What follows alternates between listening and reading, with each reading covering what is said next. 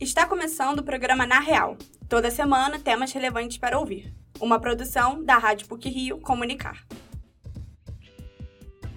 Durante o início da pandemia e a necessidade de isolamento social, parte da população brasileira buscou a companhia de animais domésticos.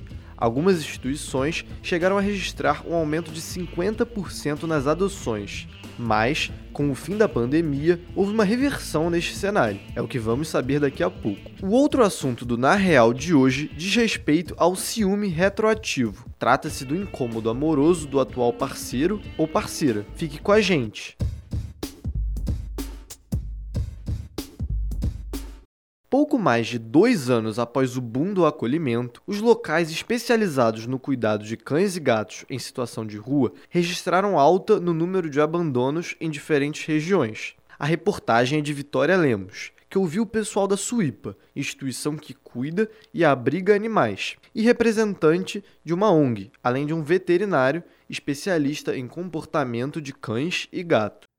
Os animais domésticos sempre tiveram grande protagonismo na vida dos seres humanos. Não por acaso, o cachorro é conhecido como o melhor amigo do homem. No Brasil, o carinho pelos pets não é diferente. A Pesquisa Nacional de Saúde produzida pelo IBGE em 2019 estima que 46% dos lares brasileiros têm a presença de um cachorro, pelo menos. Já os gatos estão presentes em 14 milhões de casas. Apesar de ter sido registrado um aumento de adoções no começo do isolamento social, a crise financeira provocada pela pandemia de Covid-19 estacionou o número de adoções e aumentou as estatísticas de abandono em diferentes estados. A Sociedade União Internacional Protetora dos Animais, SUIPA, atua em defesa dos animais no Rio de Janeiro e hoje abriga mais de 2.200 bichos. O presidente da SUIPA, Marcelo Marques, destaca que a instituição não é vinculada ao poder público e que sobrevive por meio de doações e verbas de associados. Atualmente, a Suípa gasta em média uma tonelada de ração canina por dia.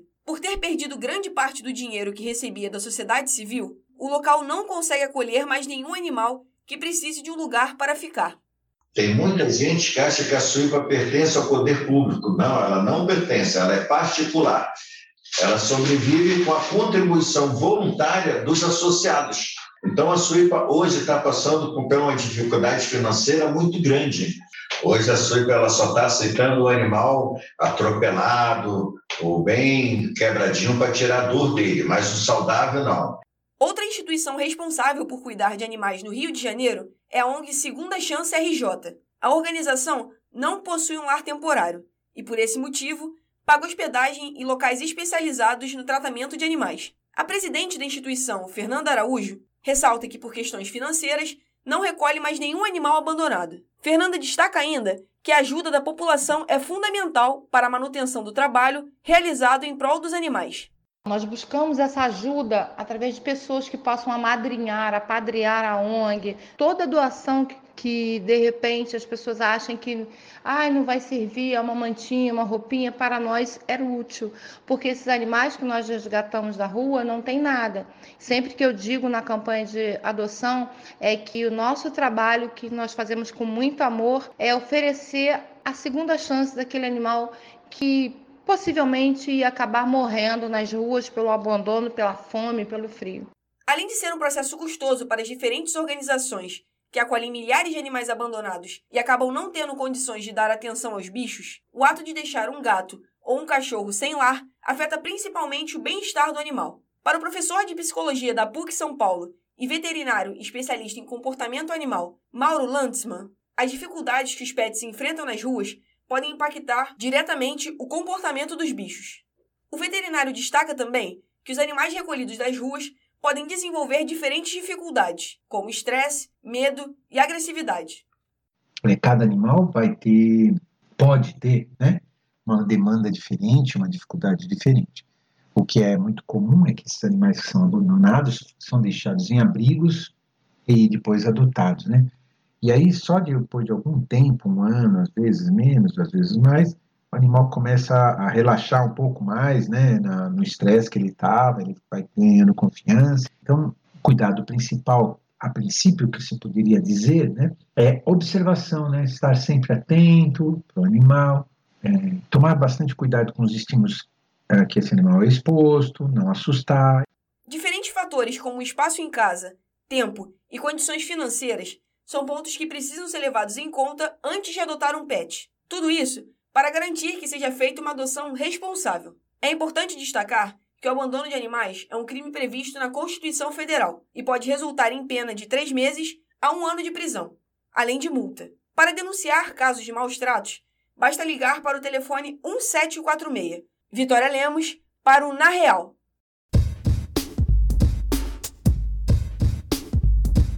O chamado ciúme retroativo remete a relações passadas e provoca insegurança nos relacionamentos atuais. Chega até a impedir que se frequente lugares já visitados pelo antigo companheiro ou companheira. A reportagem é de Giane Moraes. O desejo em se sentir exclusivo é comum entre integrantes de um relacionamento amoroso a dois. O problema acontece quando o sentimento de ciúme é despertado simplesmente por saber que o atual parceiro ou parceira já teve um passado afetuoso com outra pessoa. Este fenômeno é chamado ciúme retroativo. Especulações sobre o tratamento e a maneira que caminhava a relação antiga do indivíduo pode fazer com que paranoias sejam criadas e o namoro ou casamento presente se desgaste. Estudante de medicina, Ana Carolina Martins passou por um relacionamento amoroso de três anos. O ex-namorado tinha ciúme retroativo e não gostava de nenhuma pessoa que Ana Carolina já tivesse se relacionado, mesmo que casualmente. Ela explica que em muitos momentos chegou a se sentir incomodada consigo mesma por ter tido qualquer tipo de envolvimento com outras pessoas. Atualmente, Ana percebe que essa preocupação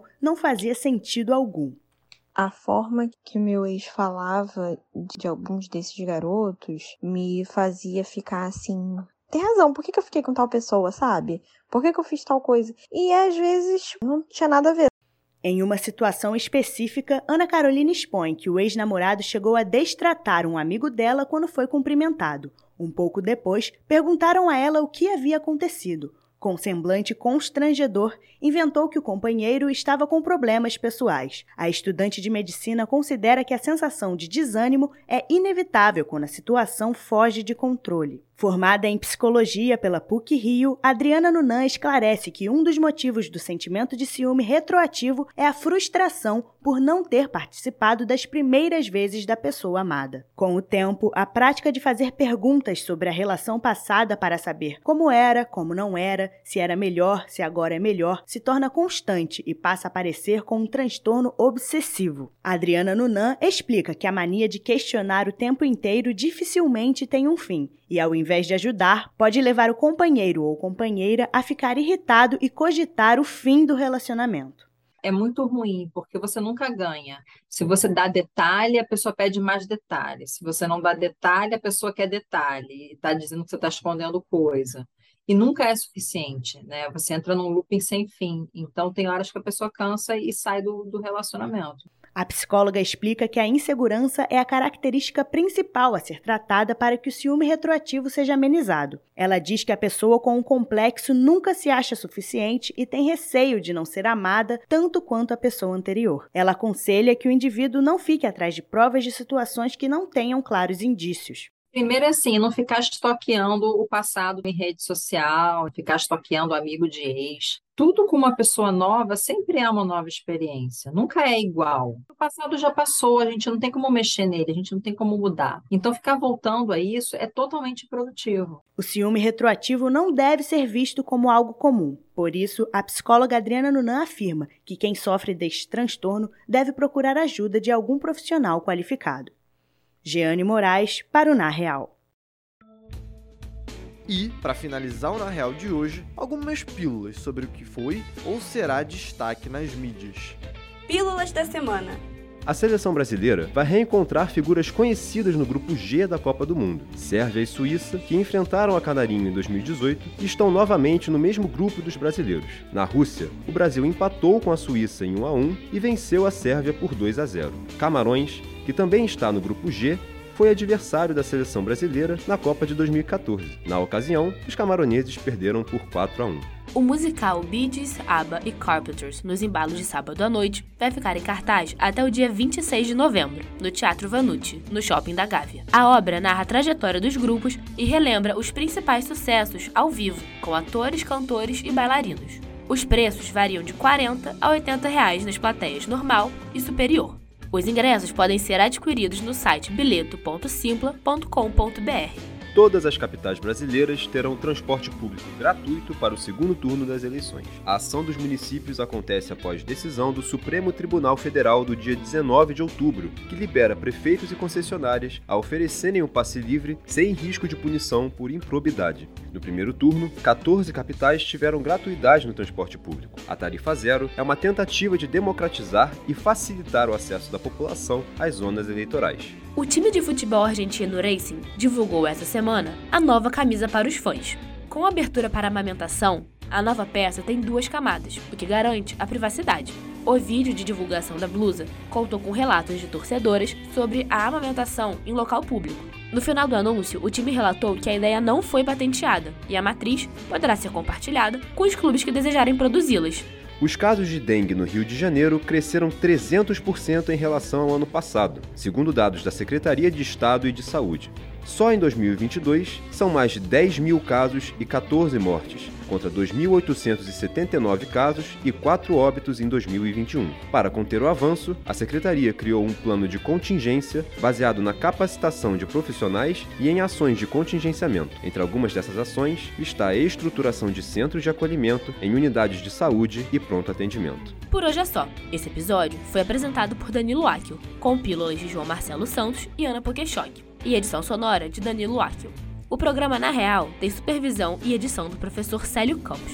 Lembramos que a Rádio PUC faz parte do Comunicar, cuja coordenação é da professora Cristina Bravo. Até a próxima semana!